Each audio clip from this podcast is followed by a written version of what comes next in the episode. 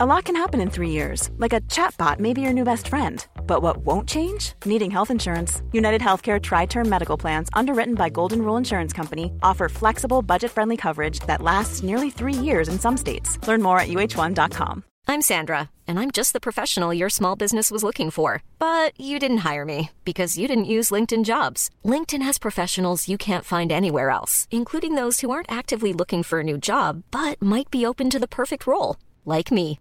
In a given month, over 70% of LinkedIn users don't visit other leading job sites. So if you're not looking on LinkedIn, you'll miss out on great candidates like Sandra. Start hiring professionals like a professional. Post your free job on linkedin.com/people today. It's that time of the year. Your vacation is coming up. You can already hear the beach waves, feel the warm breeze, relax, and think about work. You really, really want it all to work out while you're away. Monday.com gives you and the team that peace of mind. When all work is on one platform and everyone's in sync, things just flow wherever you are. Tap the banner to go to Monday.com.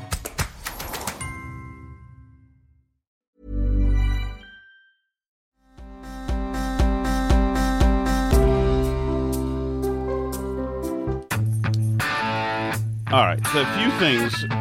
One, I don't know. It's I'm trying to make the switch to the Tommy New Hampshire um, computer because of yesterday the audio problems. We had to use the video audio. It was just something. It was all distorted, and my voice was down an octave. It was weird. It got weirdly never- slowed down. Never heard that in before in, my recording. life. But now, uh, for some reason, that computer is not charging, and I I got a new charging cable that goes with the Apple.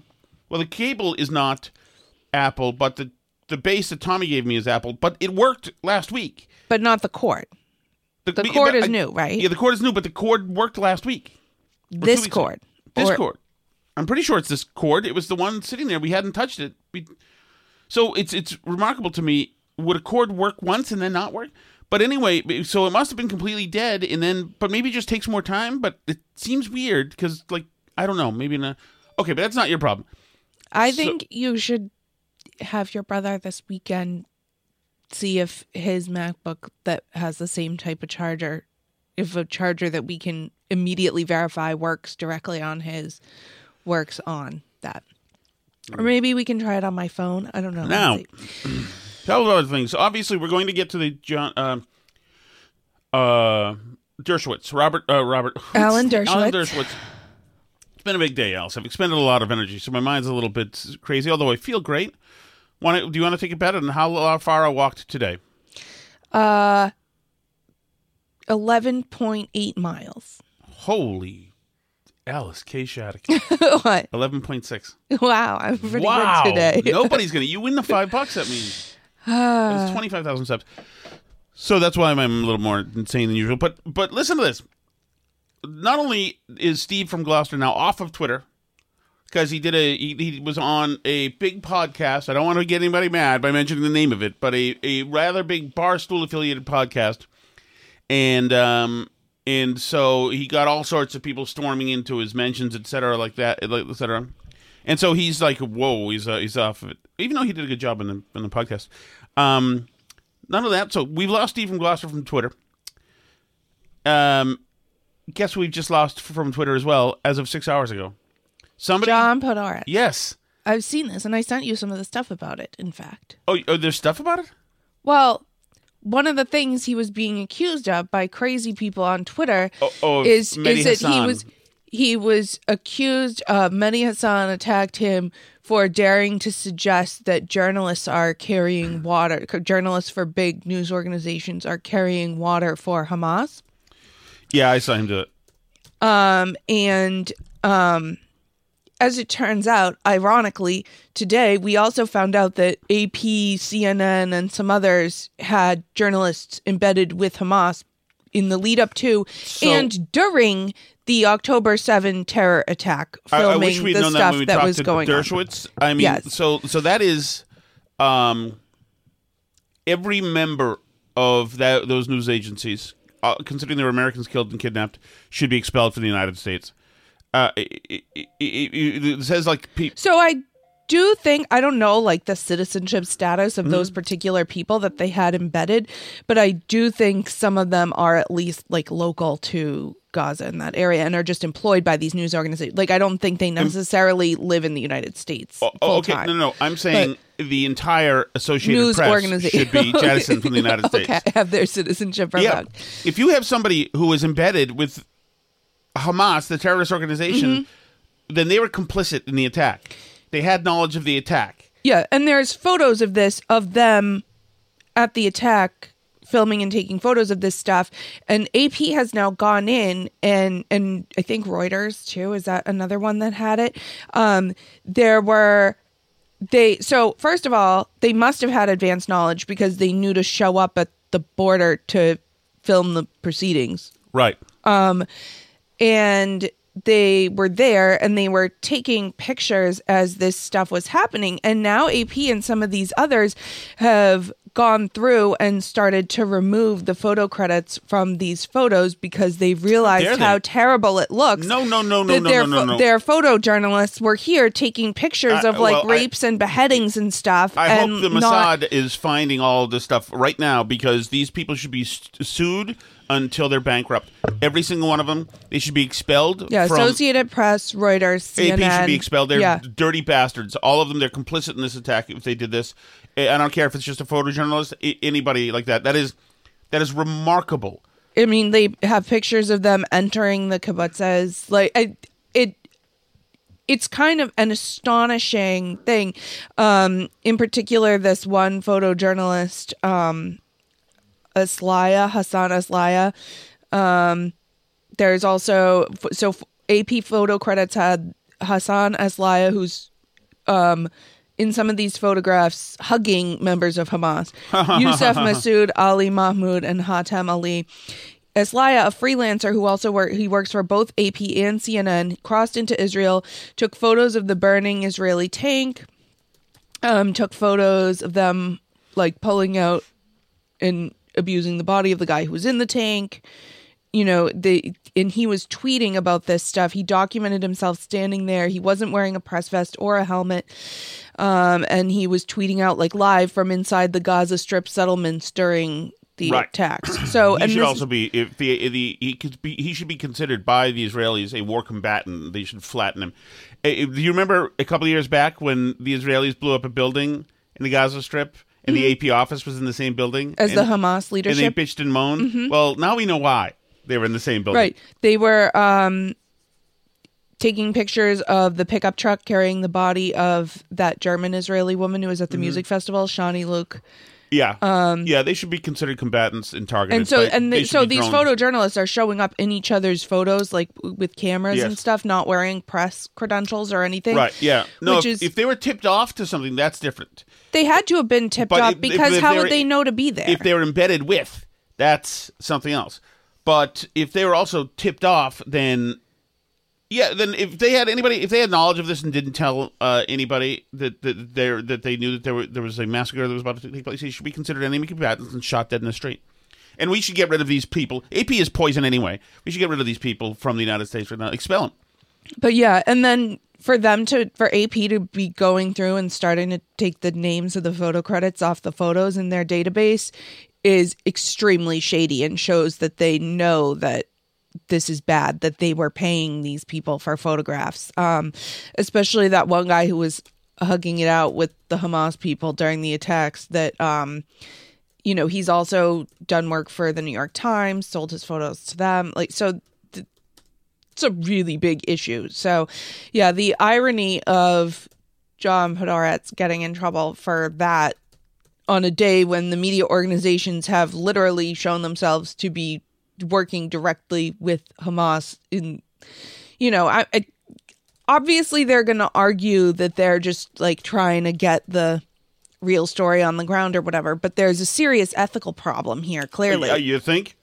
I mean, whoa. So, I mean, I. I'm so astonished by that story. I am- and, I- I- and like a bunch of it- people are posting it as like if true, but I mean, there's photos when here. you first sent it to us, or I first sent it, whoever, Um, it, I went to the website and the site had crashed. Yeah. I thought, oh, okay, it's probably fake. It's there's no way. It crashed because so many people were Right. going to the freaking Yeah, website no. going, "Excuse me." Yes, the, all of these people should be expelled from the United States, including the AP. Just give and Julie Pace should be fired right the f now. Mm-hmm. Even though I always thought she was cute and attractive. Um, yeah, she they- they're a rubbish organization. In a real administration, they would no longer have access to the White House. I don't Why care. should they have access to the White House? They're obviously working with terrorist organizations. Yes, yes, they are absolutely. This is, uh, uh, you know, we we say sometimes in in jest that these people are propaganda arms. No, that is Yeah. absolutely, literally propaganda. These people are absolutely trash. Which and we this didn't happen when we talked to Dershowitz, but it, it's made me uh, sufficiently sufficiently angry now that I'm glad we're gonna uh, play his interview right now because he's fired up during the interview as well. As you guys know, obviously, Alan Dershowitz, uh, for the lawyer, super lawyer, and uh, he's written. Somebody who stood for free speech for long enough to be on every side of the American political Oh, yeah. spectrum as long as people have been trying to cancel other people. Yeah. All right, we are pleased to uh, present Alan Dershowitz. Obviously, you know him. He is the author of War Against the Jews How to End Hamas Barbarism. And he has been a noted, celebrated lawyer, one of probably the most famous lawyer alive, as a matter of fact. And obviously, a professor at Harvard Law School for years and years. Professor Dershowitz, thank you so much for joining us. My pleasure. Thank you. All right, Professor Dershowitz, I, I want to ask you, kind of on a personal level, what we saw on October 7th here. Um, obviously, it was a, almost a conquest of the of a southern portion of Israel. Terrorization, torture, rape, un, unspeakable things came to light. I in unspeakable ways. It's still happening. Obviously, we've got a nine-month-old who has been kidnapped. You cannot. I cannot imagine the terror going on through lives there. How surprised were you that the incident happened on that one when you found was- out? I wasn't surprised about the incident. We know that Hamas uh, has said this. If they ever were to win a war against Israel, it would be a genocidal war. They've said that from 19. The Palestinians have said that from 1948 to 1967 to 1973. Every Israeli knows that if the enemy wins, they will rape, behead, burn, uh, and murder everybody. That wasn't a surprise. For me, the greatest surprise, I'm 85 years old and I've lived through a lot, was the reaction to it by 33 Harvard groups of students uh, justifying it, saying it was all Israel's fault. The National Lawyers Guild, where I've litigated cases with, blaming it all on Israel and claiming that these rapes and murders uh, were a legitimate military tactic.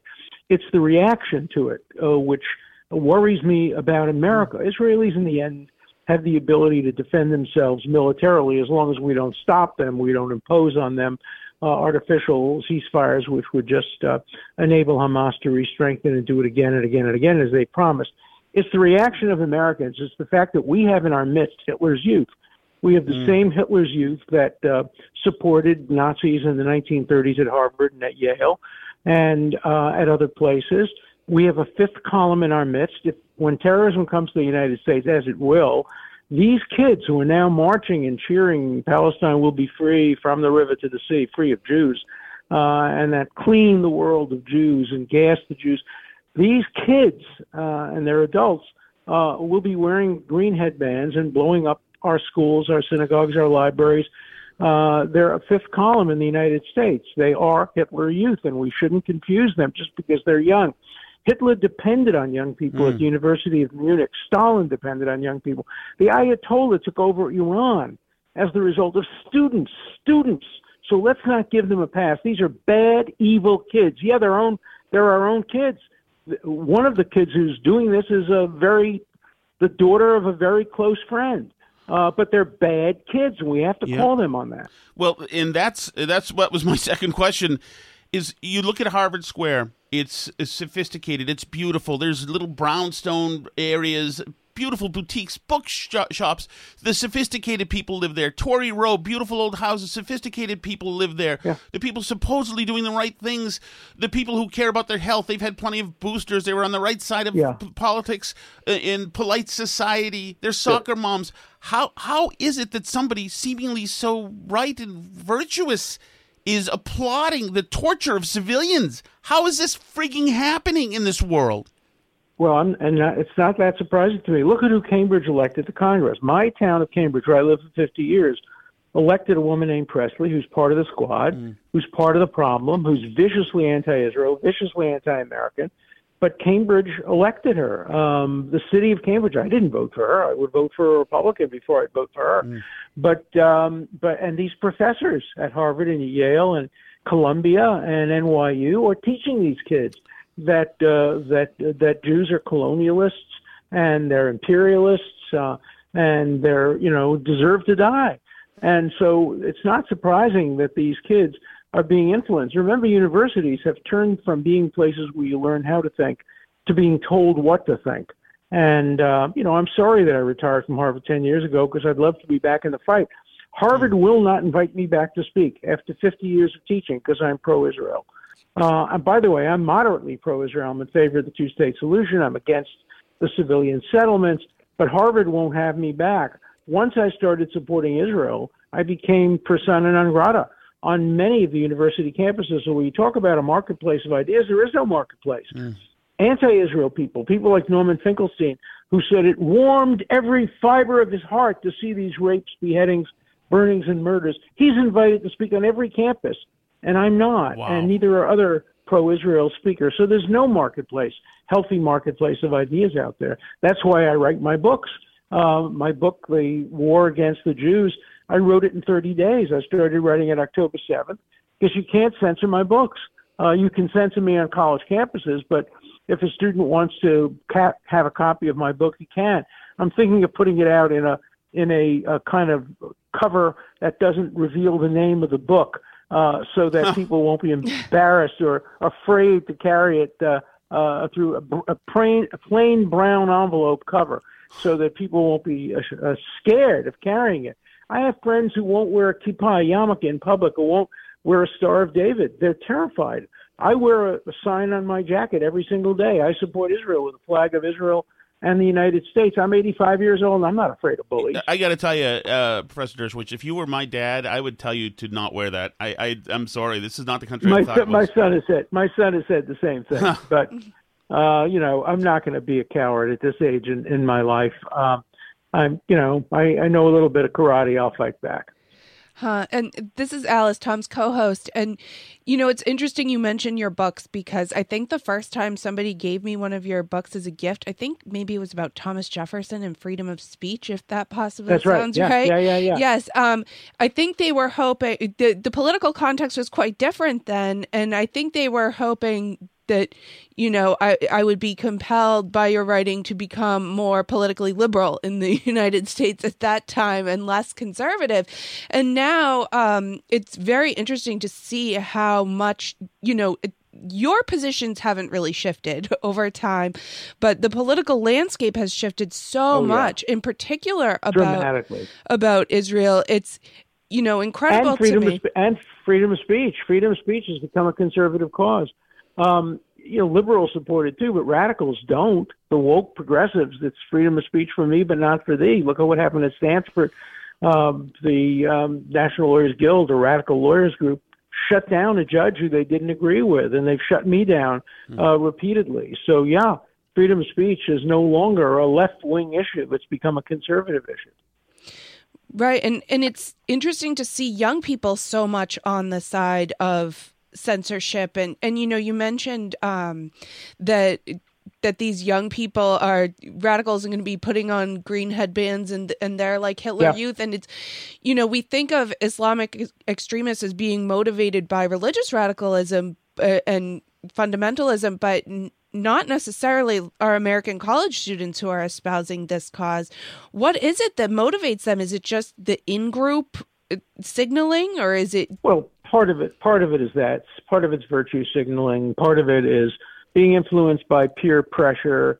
Uh, part of it is this phony notion that uh, intersectionality, that there are oppressed Mm. people and not oppressed people. Uh, look, look at look at how the Attorney General of New York ran for office, not only on a Get Trump platform, but she called the Trump administration uh, too pale, too male, and too stale. That's all in one. She was a sexist, a racist, and an ageist, all in one. And she's the Attorney General of New York, and she's the person who our young people are running from. Can you imagine a candidate for office saying, "Oh, the other administration, they're too black, they're too female, and they're too young"? Nobody would accept that. But you can say somebody's too pale.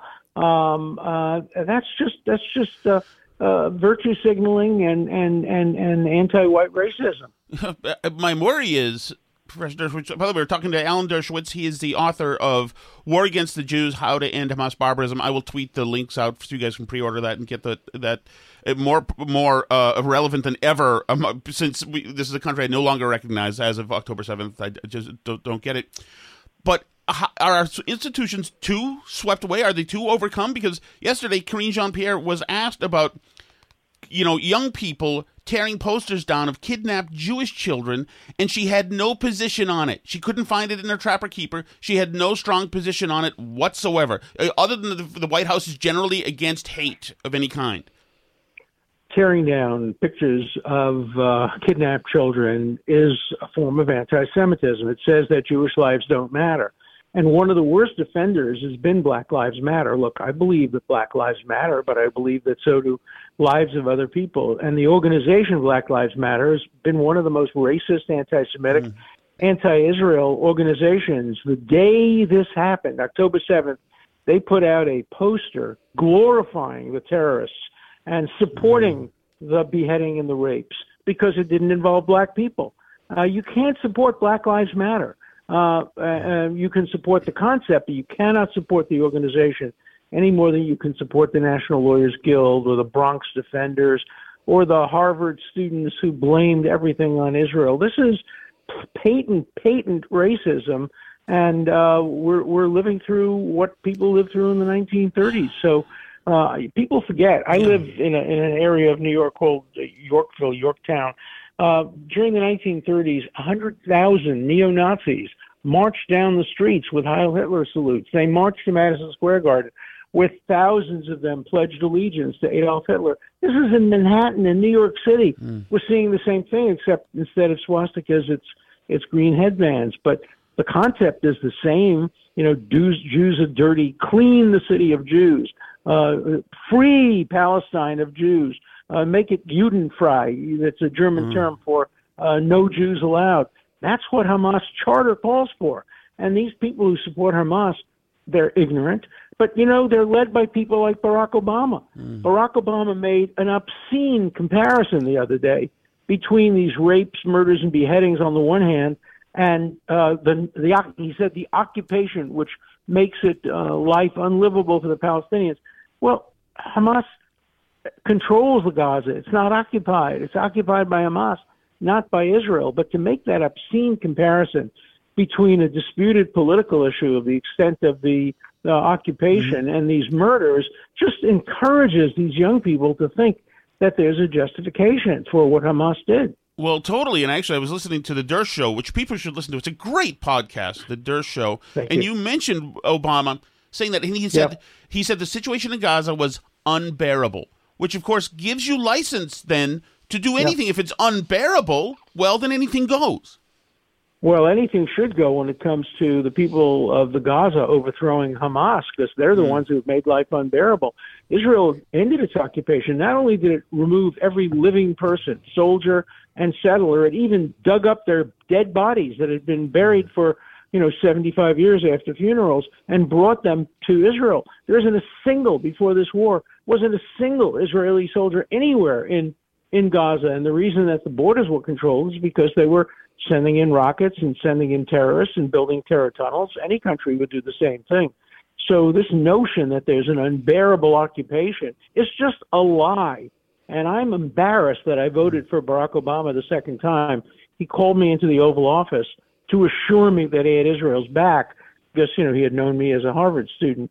Um, but I didn't realize when he said he had Israel's back, he meant to paint a a target on it so that they could be attacked, and that's what he was. So my relationship with Barack Obama is over. I regard him today mm. as a villain of this uh, uh, Middle East conflict. By the way, he did nothing in his eight years in office to bring about peace in the Middle East. Bill Clinton tried hard.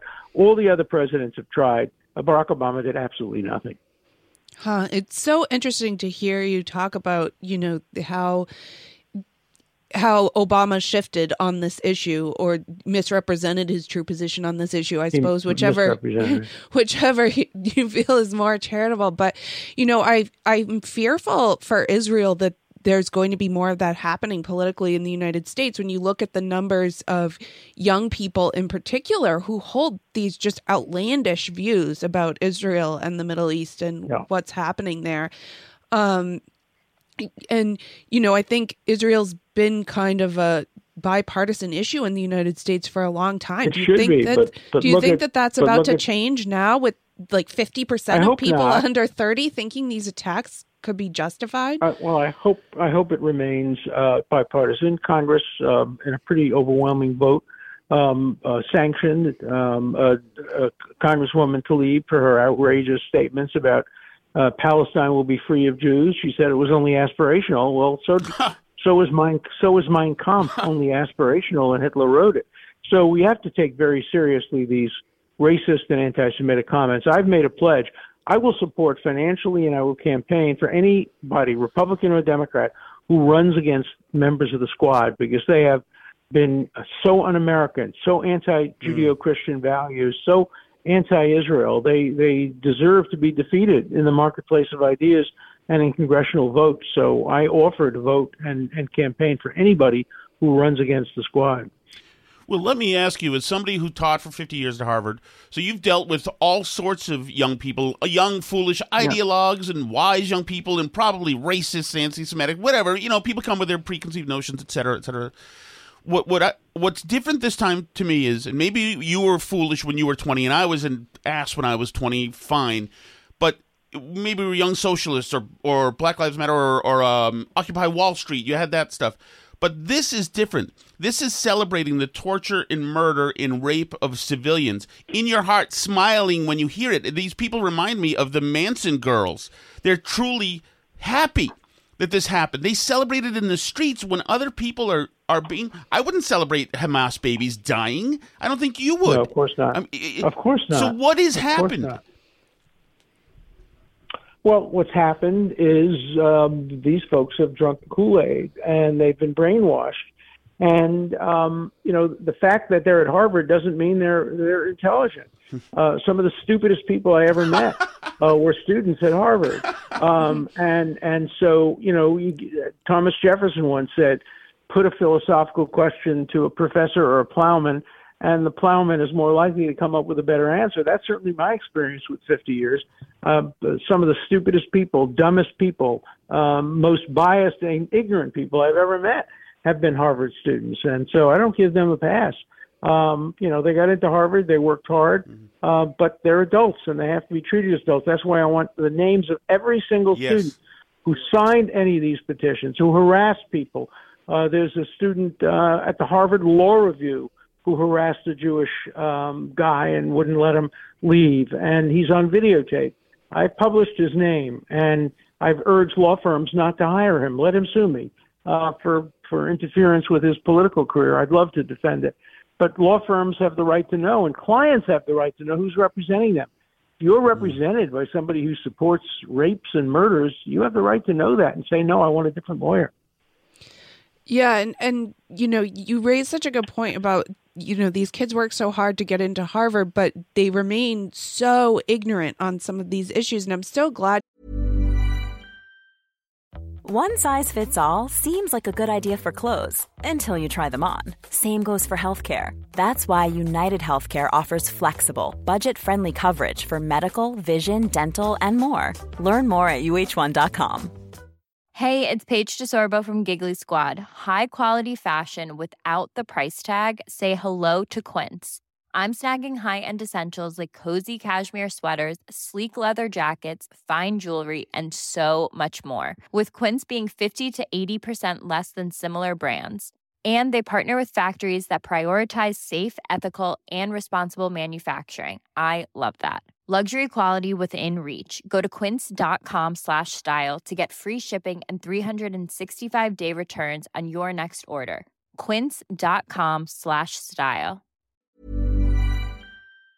You've written this book for this reason because I've noticed so many young people believe things about Israel and about the Middle East um, and about Jewish history in the Middle East that simply aren't true. And you know, the, I think TikTok has um, some answers to give about that in terms of their algorithm and what Sure. they're promoting to young people. But I think that you know the best way to solve the problem is to get better information out there. And you know, I hope a lot of people go and read this book and understand more. But if there was like you know a a one sentence summary of like what you would want people to know about Israel, young people growing Well, up. I wrote and- a book. why? I know I you wrote a wrote a, book whole book, it. but you know, it, is I know there? Mm-hmm. I wrote a book about it 20 years ago called The Case for Israel, which I put out all the questions that have been asked and I give answers. You can get that online. It has all the answers to all the false accusations, and very little has changed, unfortunately. So the book that people should be getting now is War Against the Jews: How to End Yeah. Hamas Barbarism. And uh, once again, I'll I'll have that link out. People, you can get that right now. Pre-order on Amazon as well. Right. But let- before I let you go, Professor Dershowitz, um, my feeling is just seeing this country in the last month. It's unrecognizable to me. Seeing that the administration is not doesn't seem to be uh, on an emergency footing here. I would be doing everything I can to make Jews in America feel protected uh, in, in with a big presence. My feeling is, is is I'm not seeing it, and my feeling is to to Jewish listeners to this radio show right now on my podcast right now is you're on your own. Get a nine millimeter, or just you're on your own. Is, is do you feel that that sentiment is accurate? Well, I don't know. I, I I'm not a gun person. I'm going to be speaking tomorrow night at a big event. A film is being debuted about me called uh, "The Trials of Alan Dershowitz." That uh, won an award for a documentary New York Documentary Film Festival. And you know, I've asked for police protection, but I'm not going to stay home and hide. And I'm going to wear my my Star of David uh, and my uh, um, I support Israel with a flag of Israel in the United States. I'm going to wear it proudly. Um, and uh, uh, I would expect that the police will protect me and allow my free speech to be protected, even though there are some that will probably protest. Well, I wish you all the best of luck with that, and to obviously everybody out there. I hope this country can heal itself. The book is "War Against the Jews: How to End Hamas Barbarism." His name is Alan Dershowitz. You know him, Professor Dershowitz. Thank you so much. Always my pleasure. Thank you. So yeah, it was a pleasure talking to him. He was he's, he's really He's great. fantastic. He's, he was I liked that that interview. I was I was pleased with it. Um uh, and um yeah yeah he was really fantastic. I will say as a as a tiny uh, just stylistic note, yes. no one can beat my ability to pronounce the words Professor Dershowitz. Um, and uh, uh, I would expect that the police will protect me and allow my free speech to be protected, even though there are some that will probably protest. Well, I wish you all the best of luck with that, and to go. obviously everybody out there. I hope this country can heal itself. The book is "War Against the Jews: How to End Hamas Barbarism." His name is Alan Dershowitz. You know him, Professor Dershowitz. Nicely so done. Nicely done. Nicely done. John Fetterman over there. you no kidding, no kidding. I'll have to save that as a drop at some point. Um, all right, so uh, thank you to Alan Dershowitz for j- jumping on. Um, all right, so we're gonna do something with the AP. We've got a you got a a surprise daily dozen. I'm supposed to embark on. I don't know what that means, but anyway, um, so anyways, I happened across this story, which is kind of a small story that I enjoyed, but then um, the guy in it, his name sounded super familiar, and I was like, "Is this who I think it is?" And then I went back and unearthed this um, Burn Barrel podcast from November of 2020 that I'm gonna have Tom play this piece right here. It starts around 10:15 We're on ten fifteen. if you start and this this is episode 119 if you're curious to go back and listen to this but this was just great and it's so typical i think of the media i guess the theme of today is just the media covering itself with glory per usual Okay, here we go. Ready? Mm-hmm. Uh, there's a new. Is there anything coming out with you? There's nothing new coming out with you. He had his window. I think it's over. It was fun. I loved it, and uh, God bless him. You were All right. talking about Hugh Grant so, uh, there in uh, media, the best thing about this, and I was on with Gerry Callahan this morning. I didn't even know this had happened. First of all, I didn't know who Jon Meacham was, but he's an MSNBC guy. Tell me if I got this right. Mm-hmm. Jon Meacham is an MSNBC contributor or host. Or Yes, what? he was a paid contributor. Now he they said they will still have him on, but not as a paid contributor. Okay. And he has been, you know, a pundit, an analyst talking about politics. And we found out that while he's talking about Joe Biden, that he's been working for Joe Biden. Is that correct? Um, yeah, and it's more than that. It's more than just he didn't disclose he was working for Joe Biden, but he was actually writing the speeches and or like you know one of the people who's working on writing the speeches with Joe Biden, but he was acting as a Joe Biden speechwriter, and then he's going on MSNBC after the speech is given and. Uh, you know, breaking it down for us what Yes. this speech means for Critiquing- America. Oh, that's yeah, fantastic. talking I don't about the remember this. speech about you know how uh, presidential it yes. sounds and stuff, and he wrote it. Right. I mean- and so as he's critiquing the speech, oddly enough, he seems to have a strong affinity for most of Biden's speeches. He and really seems likes to it. he seems to know the subject matter of the speech in and out. He's got a real deep knowledge of that, which is uncanny. But here's an, an instance where they go over a speech. Um, was this election this is the night? victory a victory speech. night? The- is- yeah, after they called the, enough races. To Okay, this is the night Saturday in the middle of the new uptick in COVID, the second spike, where it would have been helpful to have perhaps uh, the new president elect talk to people in the streets who are celebrating his ascension and say maybe you should stop uh, doing that. But he didn't. But that doesn't matter. This is um, Jon Meacham uh, after they play Biden's speech on MSNBC with Brian Williams. Actually, if this isn't a bastion of uh, credibility. John, to my initial point, I am not the historian you are, and I certainly don't have the Pulitzer on my shelf that Oh, you God, do. shut up. Do you concur that that is the way we are used to? You know what? it is freaking remarkable to me. And I've only seen stuff like this when I was a younger guy and a single guy in bars hitting on the same woman some blowhard was. And we'd, we'd we'd wind everything up, and I by no means do I have the Pulitzers on the shelf that you have. That said, God, what a blowhard, empty freaking suit. Hearing from our presidents. Absolutely. Uh, tonight marks the entire election results, mark a renewal of an American conversation. What a dink. Okay? People don't talk like that. Maybe speech writers do. Do you it. want me to keep going, or is that it? Uh, there's a little bit more here of his. Okay. And that's, I assume, what he's reciting right now. He's reciting exactly what Joe Biden just recited. People don't a renewal of an American conversation. This is so Trust left the wing progressive. This is so historians, right? Boston Globe. Wow, I feel smarter for having li- heard that he's renewing a conversation that we need to have. Forsooth, national dialogue is back. This is so important. I feel smarter, don't you feel? I feel smarter too. Let's put on NPR and they'll speak softly to us, and maybe they'll play excerpts. where we're struggling imperfectly to realize the full implications of the Jeffersonian promise of equality. Oh, my God. That has taken us Oh, too long. Our, our work has been uh, bloody and tragic and painful and difficult, and Lord knows it is. The Jeffersonian promise of equality, by the way, took a, boy, radical turn south if you look at Jefferson's uh, uh, second half of his life. Um, but it doesn't matter. This is Jeffersonian. This is this guy is. Can you imagine two complete FOS blowhards? Incredible. I know. Incredible. is unfinished. But at our best, we try. Oh, my And God. And at our Okay, best, we we are. Okay, pause because now he was on. Morning Joe had him on on Monday morning. That I just sent you that. Um, so open that because it has a pre-roll on it. You'll have to play through silently. But um, but Morning Joe had him on to react to the poll numbers from this weekend. The New York Times poll that shows Donald Trump beating Biden. Um, and unsurprisingly, uh, it is not Biden's fault that um, that these poll numbers are bad. Actually, it's all our fault, and we've actually failed Biden. By the way, I don't know if um, if you realize that, but those poll numbers actually are a test that we failed as a society. Hold on. I the presidential election is a test of our character, and we have failed the presidential historian is going to let us know. That's great. I'm sorry. We have 23 seconds before we're able to do this. We're watching. Oh my goodness! Oh, these people are so freaking incredible. So yeah, so when I saw that and I was playing that, and I John was like, Meacham, I don't think Biden is on guy. trial. I think we are.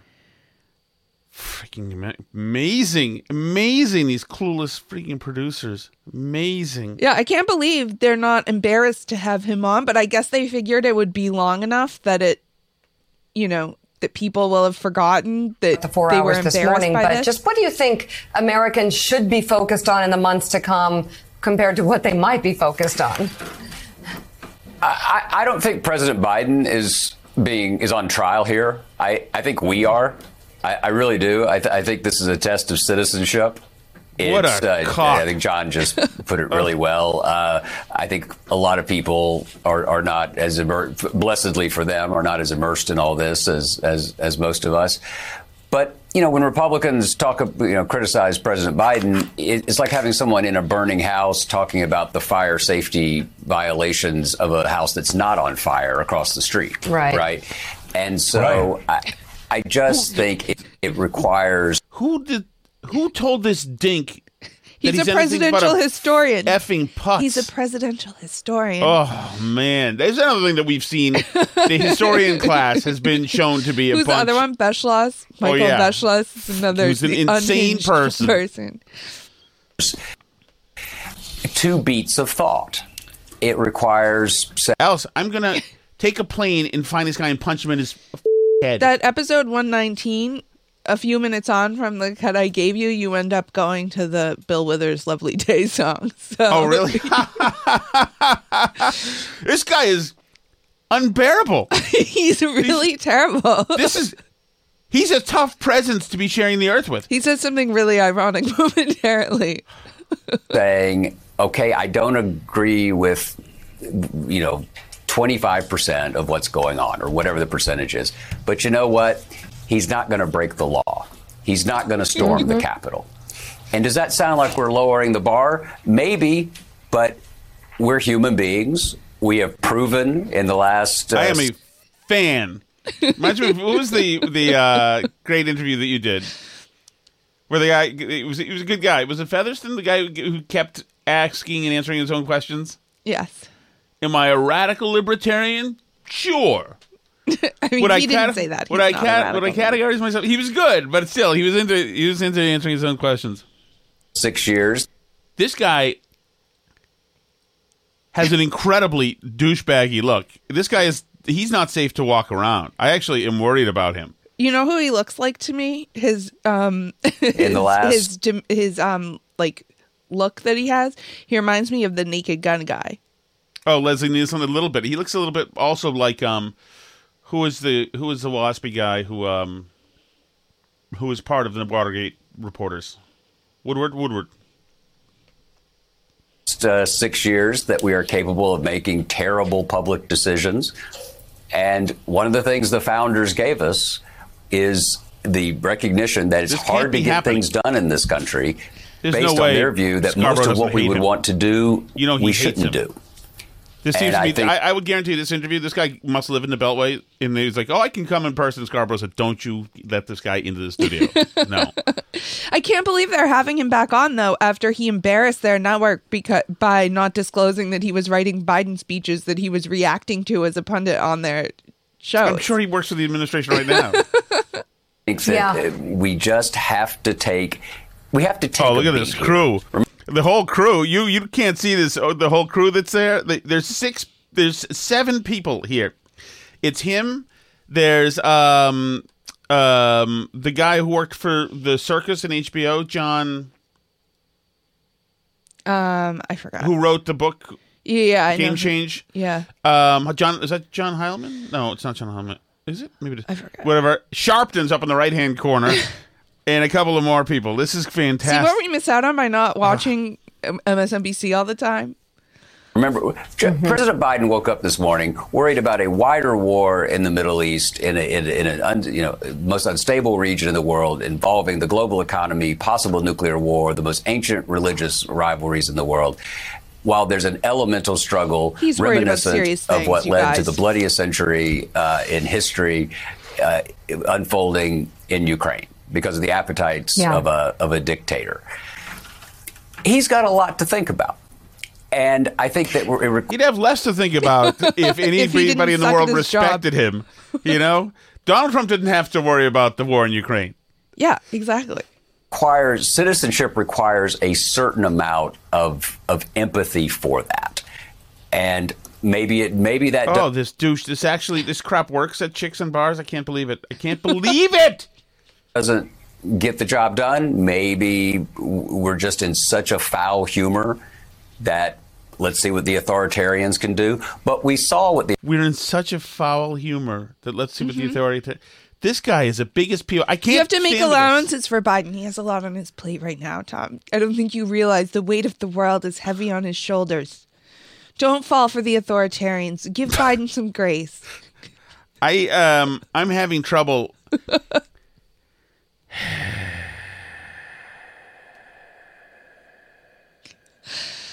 I'm having trouble dealing with this, Alice. Um. Okay. So With the idea of this guy. Should- okay, two Let- more quick things hold to on, wrap up sec- hold on, before hold we on have one to go to the chat chat because then I have to pick up our kids. the authoritarian almost did. And if we Yeah. lose this, it's really hard to see how we get it back. The Lose United States everything. of America. So that test of citizenship, Joe. I mean, I, I need this back. Okay. And the sunlight hurts my eyes. Can we do two more quick things before we go to the chat chat? Yes, go ahead. Um, so one quick thing is that um, as we talked to Dershowitz about, the young people have lost their minds. The um, the congressional staffers held a big protest Oh, in yes. masks Yes, yes. today. So they're all out there in masks so that they can't be identified because they're obviously not supposed to go against what their bosses say. Right. Uh, um, so that's terrible, obviously. Um, the other thing is that there is a debate tonight between um, all the people vying for first runner up in the Republican Party primary. Um, and so that, of course, means terrible political coverage, um, including things like this that I just resent to you. So it's at the top of the on the chat here.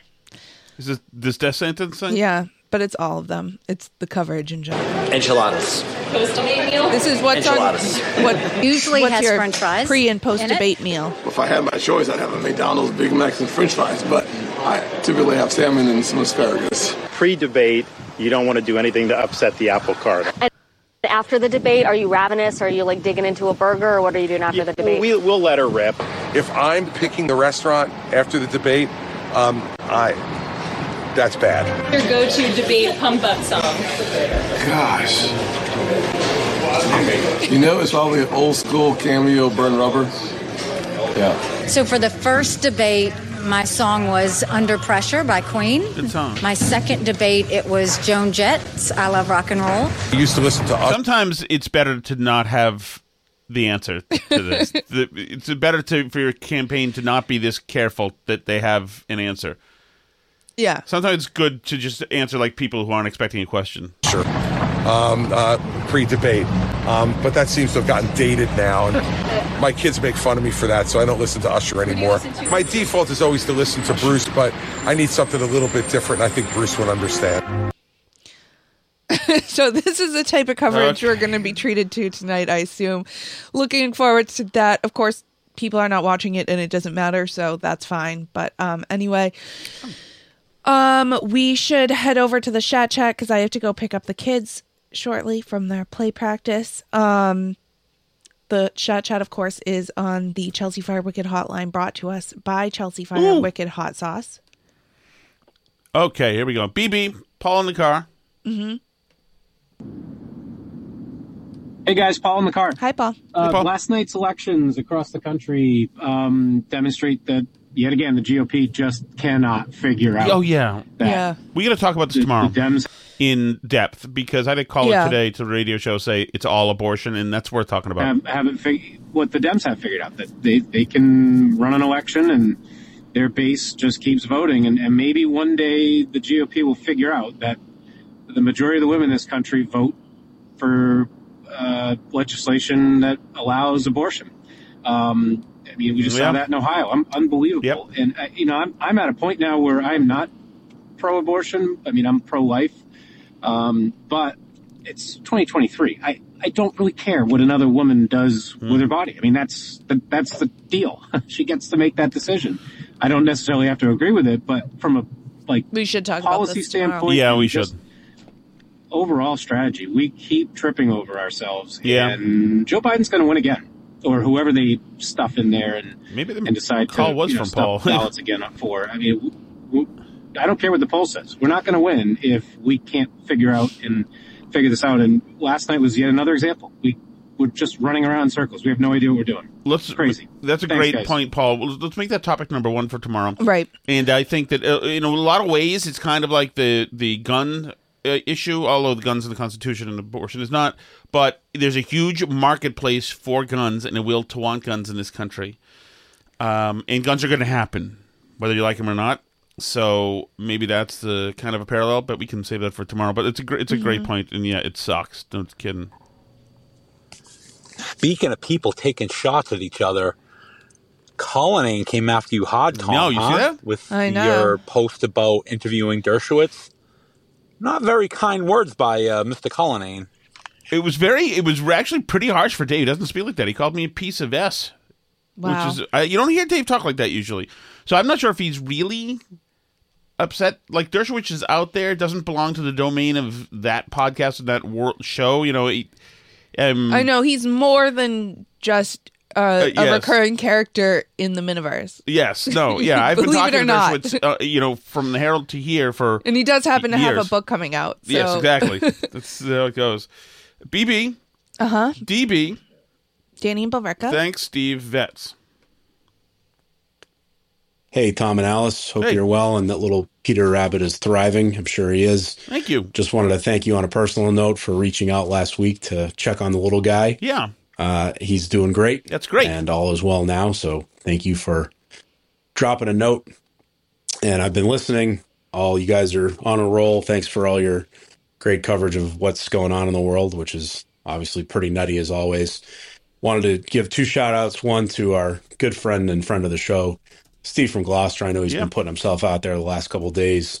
We just did a recording of uh, Quantum Kirk where we brought up the uh, his exploits this week, and uh, we want him to stand strong and uh, you know take the heat. He's gonna he's standing up for what he believes, and I think that's always always a good thing, whatever might come of it. But I think we gotta we gotta support Steve because he's Absolutely. Speaking his mind, and I think that's the most important thing. Also, this Saturday night is going to be the third annual Veterans Day stream Oh. uh, that you both joined last year, and it was great to have you on. We'd love to have you join again. Uh, it was a lot of fun. Uh, we'll be having a few veterans and non-veterans on just to tell some war stories and just kind of shoot the breeze. Maybe some celebrity guests. Ooh. So uh, time and channel to be announced, but it'll be Saturday Nice. evening, and we'll be raising a few bucks for the Wounded Warriors Foundation as well. So awesome. Mark that off in your calendar if you can, because I know you're uh, you're both very busy, and we hope to chat with you then. All right, have a good show. Talk to you guys later. Thank you. Appreciate it. I'm glad everything's going. Um, And all by right. the way, fifty percent off. Maybe this should be on the food show, but for vets at margaritas all this weekend. oh my by the way. goodness, very cool, Alice. Since as a member of the Circle of Friends and Taco Gigante champion, Yes. see the All You Can Eat podcast for more details. Um, you were notified that vets get fifty percent off entrees at the um at margaritas I from was now through the weekend. Here I am trying to pull my best Tom Shattuck Ooh. by recording something, and it got totally, as you guys all know, taken out of context. Of course. on the Kirk Minihane show. Of course it Yes. did, And of course, I went on and you You were know great. tried to stand my ground with him You were good. and got a few shots in, but Yeah. ultimately, you You know, were he gives you the Steve. knockout punch. No. But you know, maybe I shouldn't be crossing the bridge and trying to dabble into the Kirk Minihane world, and maybe I should just keep myself uh, burn barrel only because the past 24 hours was a complete adventure. Oh, I can imagine. Yeah. You can imagine. You did a good job there, but you know Yeah. you can't take it any. It depends if you want it that or not because that will happen. So Tom loves it, but not everyone does. Hi, Steve from Merrimack. Hi, Steve. Tom, I want to thank you for your very kind words on today's podcast about Yes. my middling intelligence and my uh, inability really rude to of him. compete, It's uh, intellectually on any other podcast uh, other than the Burn Barrel. It, uh, it made my day, and it made Mrs. Steve from Merrimack chuckle. Um, the reason I'm calling is I tried desperately. I'm not feeling real funny these days. Mm-hmm. I got to be candid. I'm not turning into one of those morose types that you know Yeah. walks around and screams at people. Uh, but uh, eh, the news has not been fun, and I haven't been feeling particularly funny. Yeah. But uh, I I tried desperately today to try and turn that in, that moonbat uh, Democrat at the polling place. I tried to do something funny with it. I'm trying to Yeah. imagine like what a Republican moonbat would do in the in the same circumstances. Yep. You know, I, I was trying to come up with things like uh, "You are trying to abort my adult children," or you know, "You're trying to turn my wife trans." I, you know, I, I just it, obviously, as evidenced here, it wasn't terribly funny. But my God, I think you could actually turn every single thing that that guy said back on him. I mean, Yeah. you know, he's talking about uh, in people's bedrooms. Yeah, well, y- you want to, you know, you want to go into people's bedrooms and, and do all this other, uh, all this shit and uh, ruin their lives. Yeah, you want to come into my kid's classroom Yeah. and ruin their life. Uh, and that's not hyperbole. No, they, really- literally actually do. yes want to behind your back change the course of your That child. reminds me, we have to go over. We have to give permission for our daughter to learn about puberty. I've at heard. I deferred to you. I told her to talk to you. you know, by filling them with all this crap, you know, about transgenderism and and you know all the sex stuff. It's it's it's terrible. Um, and he's talking about stolen elections. All right, hey, how many more phantom pipe bursts in downtown Atlanta are we going to have to put up with while the Democrats in uh, Fulton County are counting up the fake votes? Mm-hmm. I, I- it's it's just it's disgusting, and uh, uh, you know, obviously, I bet if you were to nail that guy down, he he's clearly an Islamo-fascist supporting hater of Israel. Yeah, also an employee of the uh, HHS. You know, actually. he's obviously also a moonbat environmentalist. Yep. And, and it's just it's it's depressing, and I can't find anything funny about it. Yeah. Tom, help me. Yeah, we should talk Yeah. more about it. he him. works with foster kids. Perfect. Um, thank you all, as always, for calling in. You can call in and leave messages on the chat chat at burnbarrelpodcast.com. That's also where you can find links to all different places to listen to the show. You can watch the show on YouTube. You can watch it on Rumble. You can also join us for live streams and get some extra content each week if you join at patreon.com slash burnbarrel. But of course, the show is always available for free wherever you like to listen to podcasts.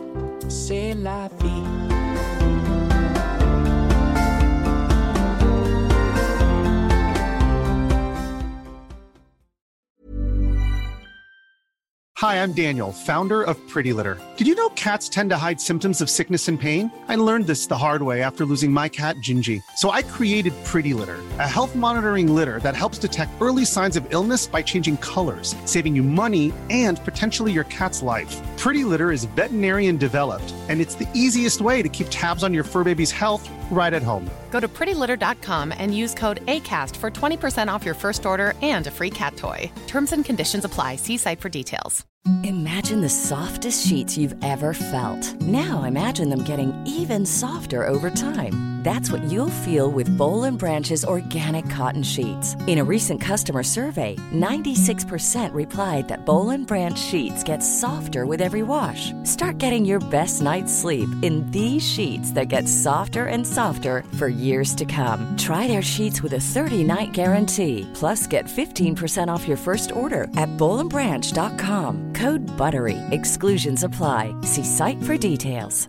Even when we're on a budget, we still deserve nice things. Quince is a place to scoop up stunning high-end goods for 50 to 80% less than similar brands.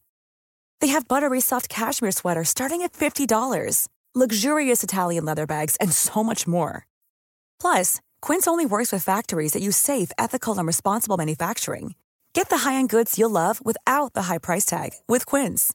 Go to quince.com slash style for free shipping and 365-day returns.